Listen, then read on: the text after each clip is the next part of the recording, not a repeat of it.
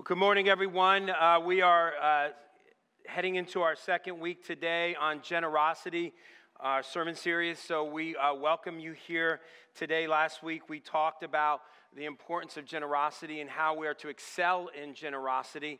And we didn't talk specifically about money too much. Uh, we did a little bit, but uh, this week we may talk a little bit more about the money. The, the actual in, in, entitled sermon is Cultivate Generosity. So we'll talk a, a, little bit about this, but I thought I'd give you a quick little short video.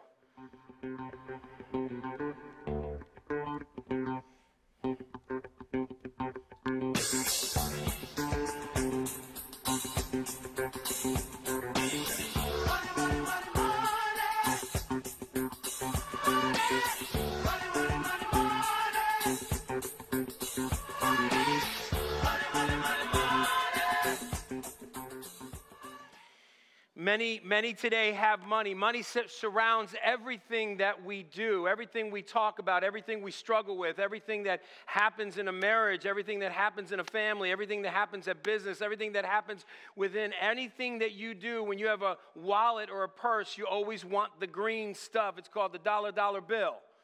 And the struggle is, is that sometimes it's good for getting things done, and sometimes it could be the worst nightmare of your life. And the challenge is, is that we often have to talk about it even as Christians. Because even Jesus, he spoke about it often in the scriptures, in the gospels. We know that throughout the Bible, 2,300 verses are mentioned either about wealth, possessions, or money. Jesus mentioned it 15% of the time in the Gospels. 11 of his 39 parables involved money. So, as much as we don't like to talk about money, we have to talk about money. But the idea of it is not so much about money, but God wants to instill in us the importance of generosity. We can't always attach it to money because generosity involves more than just that. It involves when people even give of their time, of their effort, of their uh, gifts they're offering their schedules to people. That's generosity. And we talked about a little bit that last week. And as we look and think about about money and how it affects us as a whole and how it could affect us by either being happy or depressed. You know, I was thinking about um, a show that you guys are you're all familiar with, uh, an older show that I remember of this of Oprah, and I want to just uh, show this video to you. Okay. Right now, right now, everybody in the audience, now listen to me carefully, is being given a special package, and I don't want you to open it. Do not shake it, do not open, do not open. Take the box and hold it in your lap. Do not open. And now here's the deal. Listen carefully. Inside one of these boxes is a key. Do not open it yet. If your box has a key, you will be the last person today to get one of those cute little G6s. Okay? Who will it be? Are you ready? Hold on. Are you ready? JR is back in our audio booth. I want, uh, you know, JR, this calls for a drum roll. Cue the drum roll. All right, open your boxes. Open your boxes. One, two, three.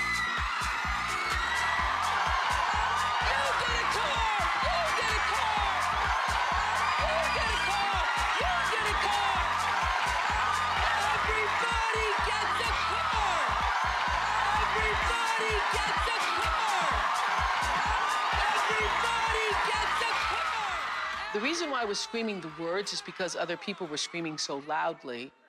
I thought they didn't understand or wouldn't understand what had just happened and what I was saying.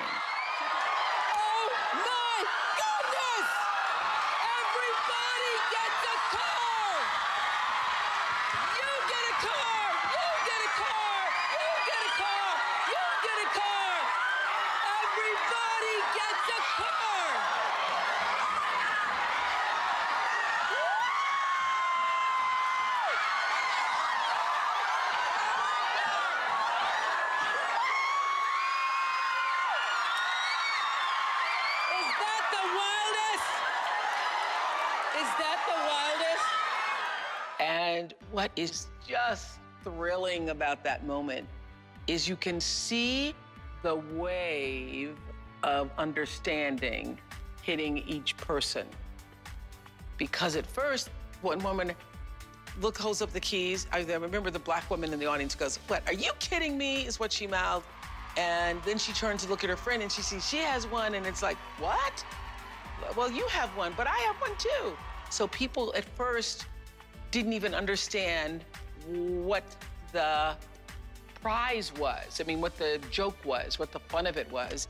And so that's why I was doing that. You get a car, and you get a car, and you get a car, and you get a car. Everybody gets a car. That's why I did that.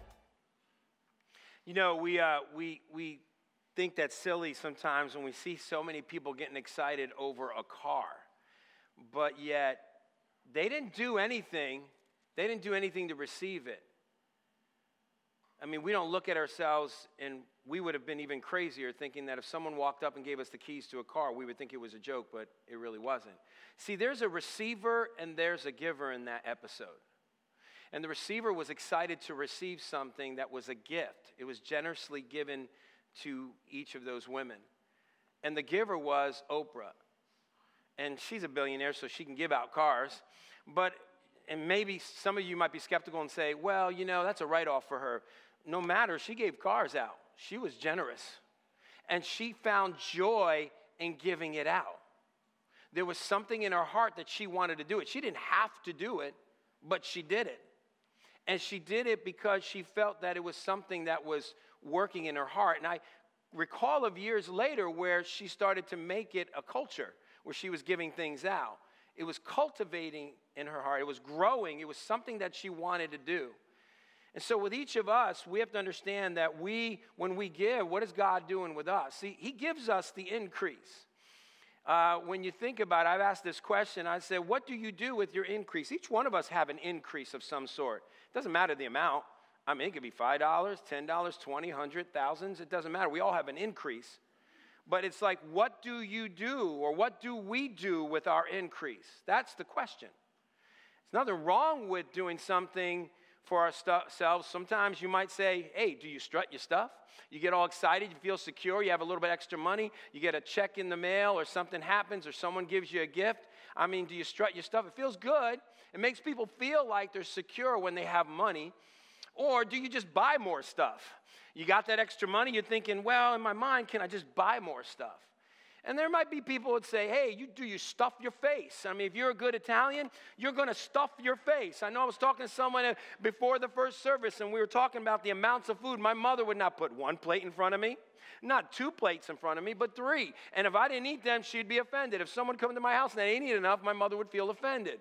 And so I had to stuff my face, and that's why I was a chub, chunky little kid when I was younger, and uh, still struggle with that. But the whole idea is that it's stuffing our face because we think we have a little bit of extra money. That's what's on our mind. I know that when I get some extra money, I think about Chinese buffets. I just love them.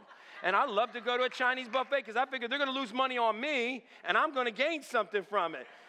Weight and all, weight and all. I mean, so, but here's the thing do you want to get rid of your stuff? You maybe you're not someone who likes to hoard your stuff, so you like to get rid of your stuff. See, we all have stuff, and I'm using that word stuff today to represent money because each one of us, we have an increase of some sort. And so, as we think about the word cultivate, I just want us to just, before we get to that, I want us to have a review from last week. We talked about what is generosity. In chapters 8 and 9 of Second Corinthians, we talked about grace being a word that was mentioned 10 times. And it gave and alluded in the Greek of different words or phrases. It meant, it, it meant the act of grace, it meant the word privilege. It meant the word grace of giving. It meant the word grace or thanks. So the idea was that it gave the idea of generosity. Because God gave, He gave His Son, which was a generous thing, a most generous thing, the greatest gift that God could ever give. He gave His very best. And here God is now calling on His people who are bought with a price in Christ, positionally sanctified, to give generously because He gave to us. And what we have to understand is that everything we have, all of our stuff, is really His. Can't take it with us. Can't throw it in the casket. There's no money that you can put in there and hide in there and hope that you can buy your way to heaven because you can't. See, God is trying to encourage us that what we do here on earth, ultimately won't last if it's not for eternal sake. And so, and for eternality. So it's important for us to understand that too. Generous, when we see the word in chapter 9, verse 6, it means the act or benefit of blessing. So when we're generous, we want to be interested in others besides ourselves. When we get the stuff, we have to ask ourselves that question Are we stuffing our face or are we strutting our stuff? Or we're trying to buy more stuff? And those are just questions to ask because ultimately, generosity is not about the amount of money you give, it's about an attitude. Because it doesn't only involve finances, it involves our time, our effort, our commitment, our willingness to give. And I'll tell you, it's easier to give money than it is to give up of your time, of your talents, of your efforts in every way. It's di- more difficult to do that. And so I invite you to your outline, your message notes there, because the question is being asked what does it mean to cultivate? And uh, I looked up the word and it gave me some different ideas. So I just want to share this with you. It says to cultivate is to nurture and help grow. Farmers cultivate crops, fundraising professionals cultivate donors, and celebrities cultivate their images. When you cultivate something, you work to make it better. Originally, the word referred only to crops that refer, you know, to require tilling, but the meaning has widened. So, as we're going to look at Second Corinthians chapter 9, I just want to quickly give you that background from last week. Is that the church of Macedonia, Paul was working with them. There were people who were poor, stricken with poverty, were struggling with war that was uh, multiple wars around in their area. People were, were being pillaged by the Roman authority.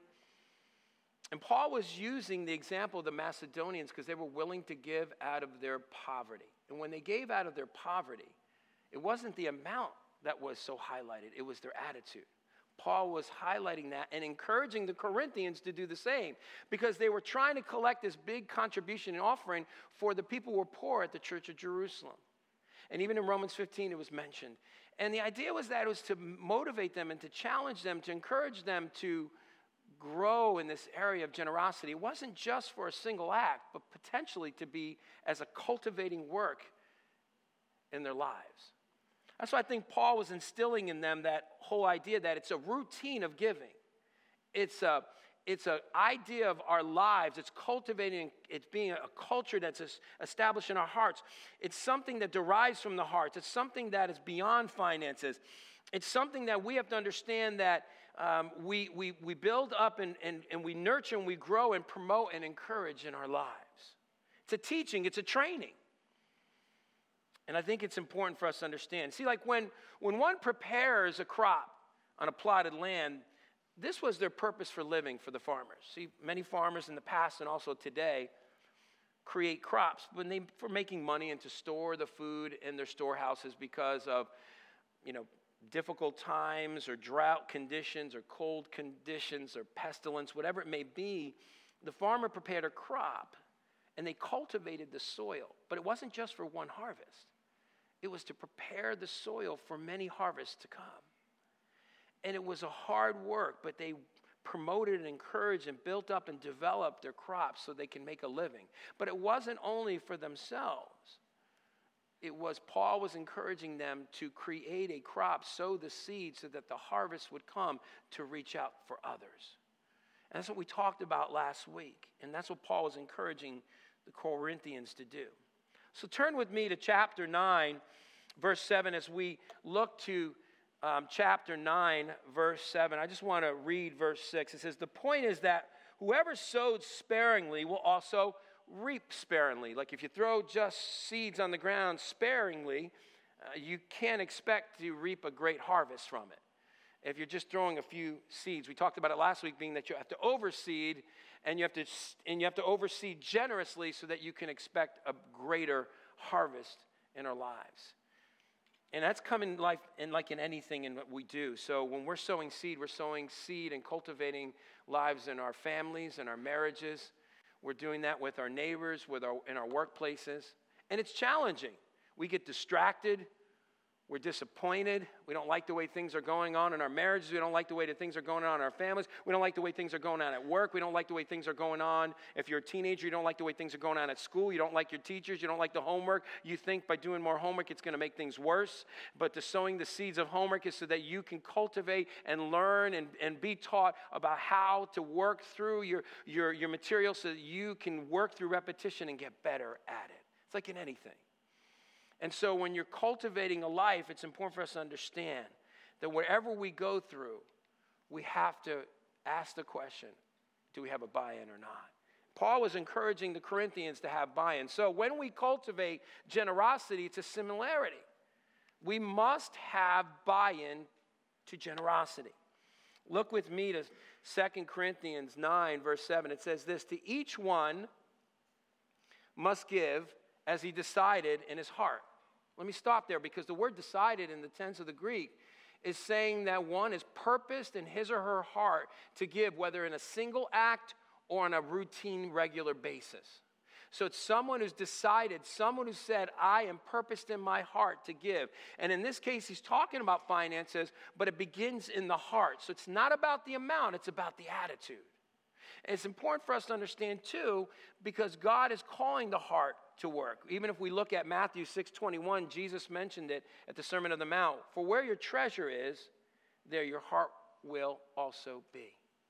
And it's important too because in Matthew he was talking about laying your treasures on earth or laying your treasures in heaven. And he says, you'll have to decide where is your heart?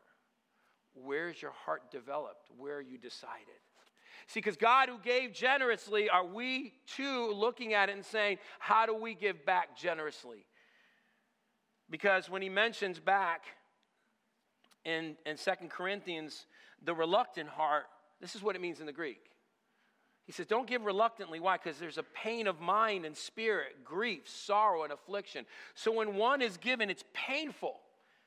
Why is it painful? Because one is consumed with what he or she could do with the money they could spend for themselves.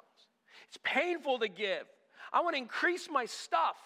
I don't want to give away my stuff. I want to increase it. I want to know what can I do to buy it? Well, I would liken this to soil if we're thinking about agriculture. I would say this is the hard clay soil. You know, when I was in Dallas, Texas, we were in seminary we learned something coming from the north. Uh, there's hard clay soil around these houses, and because there's no basements, you have to water your foundations. Um, and we had to do it every day. During the summer, it was crazy. Every day I had to go out there and turn the water on and make sure we did, because if you don't, you're going to pay for it. Uh, thousands of dollars you're going to pay for. it. So when we moved up in the area in 2008, Joey and I, what we saw was that we asked a friend to take care of it and look it over for us. And about six months later, we found out he really didn't do that good of a job because we found out we have four thousand, three to four thousand dollars worth of foundation problems because he didn't water our foundation because the ground is clay. Now, the ground is there, the foundation is laid, but it has to be cultivated and cared for. Someone has to look over it and make sure that it's, it's done correctly, or else you pay think of the same thing reluctantly. It's painful when you have to pay three or four thousand dollars, but it's also painful when someone's heart is like a clay heart, just giving, not out of a cheerful heart, but a clay heart. Also, under compulsion, the word means giving out of necessity, constraint, and pressure. I liken that to a rocky soil. Because what reluctant was was an inner working, it's an inner pressure the under compulsion is an exterior outward pressure. And there's the pressure and constraint. And so, rocks and soils, what, what, it does, rocky soil does, it stops a crop from growing. The seeds can't land on the proper soil. The soil's not very good. And then it doesn't really grow a good harvest. It's there, the soil's there, the rocks are there, but it's not. In fact, these two terms that Paul was highlighting was that it, when you're giving sparingly, it's joyless and unwillingly it's not really reaping a great harvest because the heart's not in it. That's the problem when we don't have buy in. But cheerful means this glad, happy, cheerful. There's really not much more to it. Cheerful in the Greek is pretty much what we see in the English. but it's one who has a desire and privilege to honor God, one who is passionate about honoring God, one who has a heart in it, buy in, who is purposeful to do that. See, that's where it came from. Proverbs 22 9 in the Septuagint, it talks about God loves a cheerful heart because God is cheerful. And he wants his people who are bought with a price to give with a cheerful heart. But that's something that has to be cultivated. And generosity is not often given only through money. There's a story about a young football team that decided to give, but they didn't give their money. They gave something of their pride. They gave up everything they wanted to give for themselves, willing to give to a young boy who was so worth it. I want to share this video with you. We end tonight with the football play of the month. It was executed with amazing precision by the Eagles, the Olivet Eagles. Steve Hartman has the play and the post-game analysis on the road. Between classes, they schemed and conspired. For weeks, the football players here at Olivet Middle School in Olivet, Michigan secretly planned their remarkable play. Did anybody go, this is a crazy idea? No, everyone was in on it. But like the coaches didn't know anything about it. So we were like going behind their back. I've just never heard of a team coming up with a plan to not score. It's just like to make someone's day, make someone's week, just make them happy. The play, which was two plays actually, happened at a home game earlier this month. The first part of their plan was to try to get as close to the goal line as possible without scoring, even if it meant taking a dive on the one yard line, which it did. The crowd was not happy. Quarterback Parker Smith. But us kids knew, hey, we got this. This is our time. This is Keith's time. Keith Orr is the little kid in the brown jacket. He's learning disabled, struggles with boundaries, but in the sweetest possible way. Because of his special nature, it's no surprise that Keith embraces his fellow football players. Hug, Gabe. What is surprising is how they have embraced him. Hello. We thought it'd be cool to do something for him. Because we really wanted to prove that he was part of our team and he meant a lot to us. Nothing can really explain getting a touchdown when you've never had one before. Which brings us to part two of their play. If you didn't see Keith, it's because they were so protective of him. But he was in the middle of that rush. And when you crossed the goal line, what was that like? Awesome. it was like, did he just score a touchdown? Get your camera out. I'm like, oh, I can't. Keith's parents, Carrie and Jim, almost missed the moment, but they got the significance. Somebody's always going to have his back from now until the day he graduates. She's right. When the football team decides you're cool, pretty much everyone follows suit. Today, Keith is a new kid. Although by no means was he the only one who was profoundly changed. What was it like for you? It was like, like once I saw him go in, I was smiling like about like here. Wide receiver Justice Miller. Like nothing could wipe that smile off my face. Why did it affect you so much? Because like he's never been like cool or popular and he went from being like pretty much a nobody to making everyone's day. Justice admits the play wasn't his idea. I would have not really thought about that. He says it never crossed his mind to give Keith any glory. Well, I kind of went from being somebody like mostly cared about myself and my friends to caring about everyone and trying to make everyone's day in everyone's life. Which may just make that touchdown the most successful football play of all time. Steve Hartman on the road in Olivet, Michigan. Well, that's a tearjerker. You know, I'll tell you, they gave of themselves. They didn't care about getting the touchdown and becoming the greatest team on earth. They cared about that young boy. They wanted to give him a gift. And they gave him one. He was part of the team. And I'll tell you, that's the same idea. We must understand our stuff is not for us more than it is for others. Paul was trying to instill that mindset, that heart attitude in them. He was trying to say, listen, guys, we got to cultivate this in our lives. It's not an event, it's something we've got to do. It doesn't just involve money, it involves a heart change. It's transformational. I mean, even, even Paul said, For God is able to make all grace abound to you. Why? Because God gave. That's his grace. It's a gift, it's a generous gift. We must be reminded every day. It should be cultivated and instilled in our hearts, branded in our hearts that God gives every day in our sanctification, grace upon grace, abounding evermore, forgiveness, grace upon grace, giving us opportunity after opportunity. It's not that He expects perfection from us, but He only says one thing give me your heart. That's what I want. And He wants that from each one of us. When he, we give Him our heart, then anything can follow whether it be our finances, whether it be our time, whether it be our gifts or whatever. God is calling. Like I said before, it'd be easier to give your finances than to give your time and your gifts and your efforts. And God's calling each one, and He's saying that to him, and He's saying, so that having all sufficiency in all things, meaning He's saying, I'm going to provide for you. I'm going to meet your need at all times, everywhere. I'm going to make that abound in you so that when I do, you may abound in every good work. Meaning, the good work isn't about our stuff. It's not about if we could buy new stuff. It's not about whether we can stuff our faces. It's about the fact that we can do a good work while blessing someone else. Because our stuff is not for us more than it is for others. I'm not saying you can't do something with your stuff. I'm not saying you can't have your stuff. I'm not saying you can't have a few toys and some hobbies and some things to do. That's not the point of this. But the point is that God wants to still in our hearts that first initial thought of saying, hey, wait a minute, I want to give.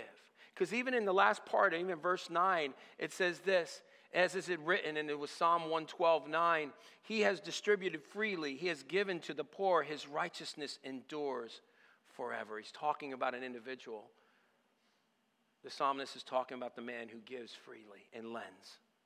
That's the overall idea here is that God, who wants to cultivate in us, He wants to cultivate generosity in the life of a believer. And the way to do that is to, we have to learn to live with less and learn to give away more. The Lord promises to meet our needs and our wants. It's a difficult lesson. It's one that I got to tell you, I told you last week, it's not something on the first thing on my list. Believe me, when I get extra money or we get our increase, the first thing I say is, wow, with this extra money, I can buy blank. That's the first thought that goes through my mind. I'm going to be honest with you. I will never challenge you more than I have to challenge myself. I'll never be, I have to ask God to challenge me because the first thought is always about what can I get for myself? And I'm asking God as I'm teaching and preaching this, God, change me. Give me a cultivating generosity. Cultivate that in my heart.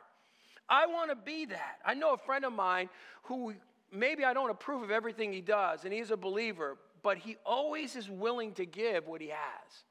And I've told him for years, I've hung around with him, I spent a lot of time, I'm like, bro, I'm gonna take some Psalm 112 reminds me of you.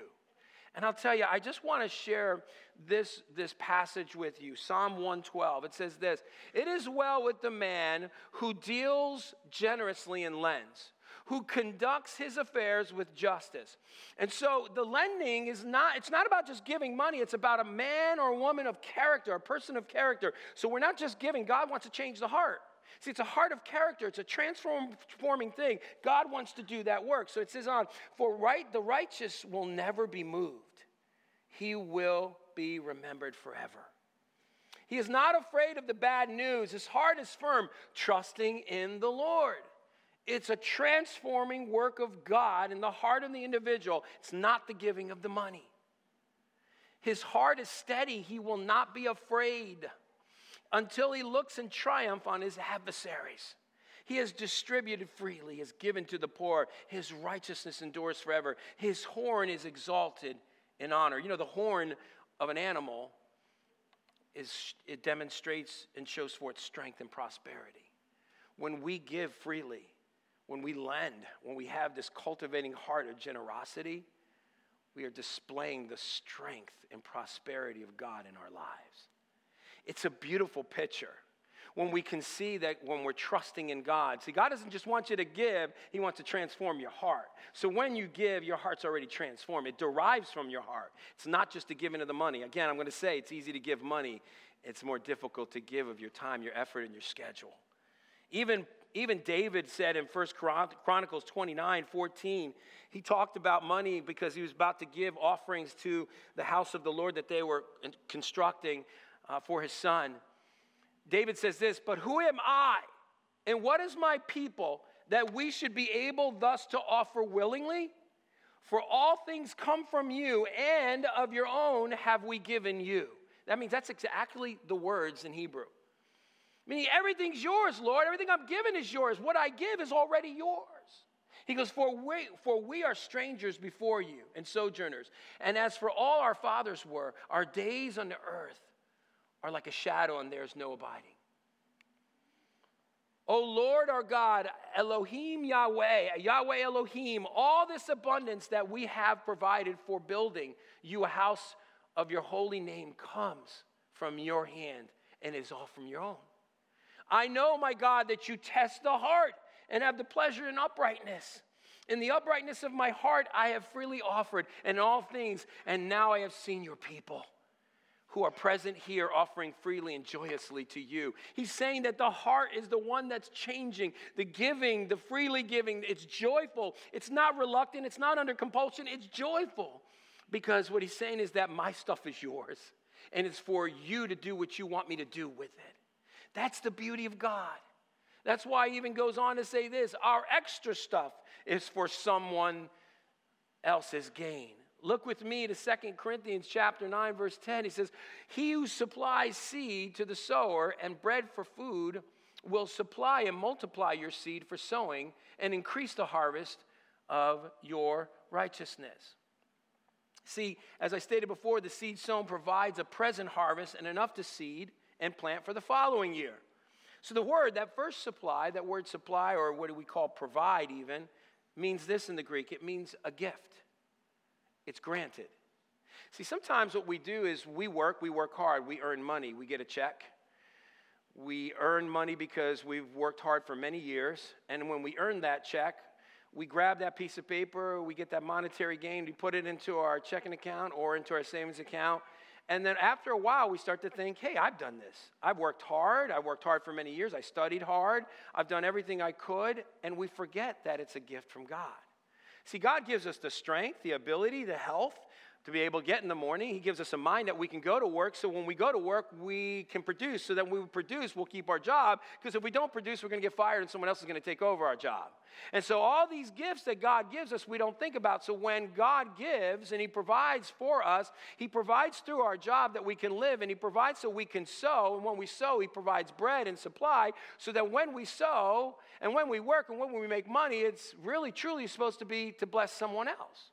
It's not only for ourselves. And I'm not saying you shouldn't bless for yourself because that's stewardship.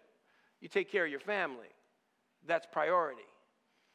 But what about the thought of maybe giving some of your extra stuff, your increase, to someone else? And I'm not referring just to the giving in the church, I'm referring to outside of giving of the church. Because again, I'm going to tell you something. What it says here is that God is saying that He's got to challenge us to go beyond. And even that second word in that verse, supplies, that second supplies, means to defray the expenses of something.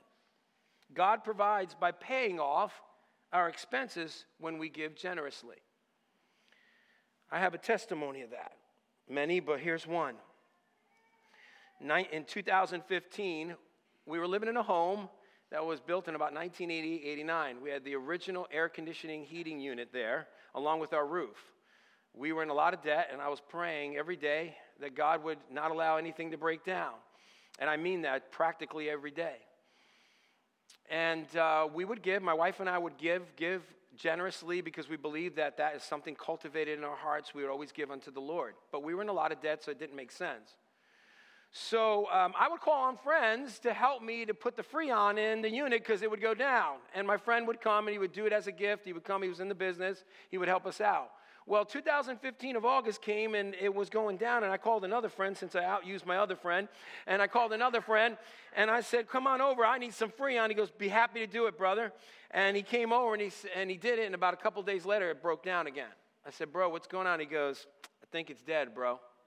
I said, Oh, please don't tell me that. Tell me it could be fixed. He goes, Nah, I can't. It's broken. It's 27 years old, bro. It's broken.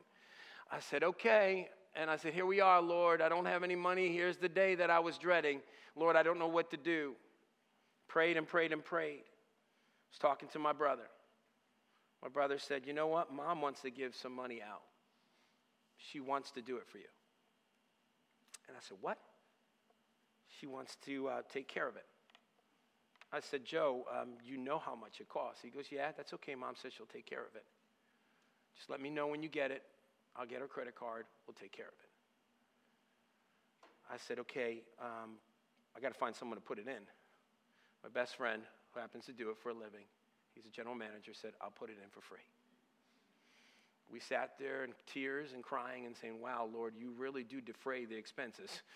Um, then, as it's been done, and I helped my friend put it in, brand new unit, we found out we can get a credit on it. So we did. We got a credit from Pennsylvania for putting in a new unit, a more efficient unit. So, what I'm telling you guys is that God not just gave us a brand new unit and have someone free to put it in, I made money on it. I made, a, I made not hundreds, but a $1,200. I'll tell you what I made. I wanted to give it back to my mom. My brother said, just keep it. Mom said keep it. See, God will defray your costs. I've seen that over and over, and my wife and I have seen that over and over and over. Doesn't mean you always get out of debt, but I'll tell you, He does. He'll supply and rescue. But He calls us to give everything we have to Him because it's His already. That's the beauty of God. You know, scholar said in one of the commentaries, I'm going to quote it to you here a selfish man is never rich, his day is long as his neighbor's. Yet he has no leisure except his own amusements, no sympathy or concern beyond his own perplexities, no strength but is to fight his own battles, and no money except his own need. What haunts his mind at every turn is the dread of having too little for himself. That's, that is understandably so as we ch- are challenged every day in our lives. Martin Luther said this I have many things in my hands that I have lost. The things that I've placed in the hands of God, I still possess. That's the beauty of God. When we possess our hearts in the hands of God, we give anything to God, it's still in His hands. God handles it, He keeps it. See, but what, what ultimately does is that the last thing when we cultivate generosity, spiritual riches totally outweigh material riches. 2 Corinthians 9 11 says this You will be enriched in every way to be generous in every way, which through us will produce thanksgiving to God. See, the word enriched means spiritual and material blessings, really spiritual. It's the heart that's transformed, it's the life that's moved. Even the same word in 1 Corinthians 1 5, Paul says that in every way you were enriched in him in all speech and all knowledge, meaning he was referring to the grace of God, the spiritual blessing that we have because God gave and we received. And that's what God does. He does this because righteousness equals one who gives generously, because that person knows God gave and provides everything necessary for the seed, for the growth of the crops, for the harvest, for their food, and for their salvation. God gives generously.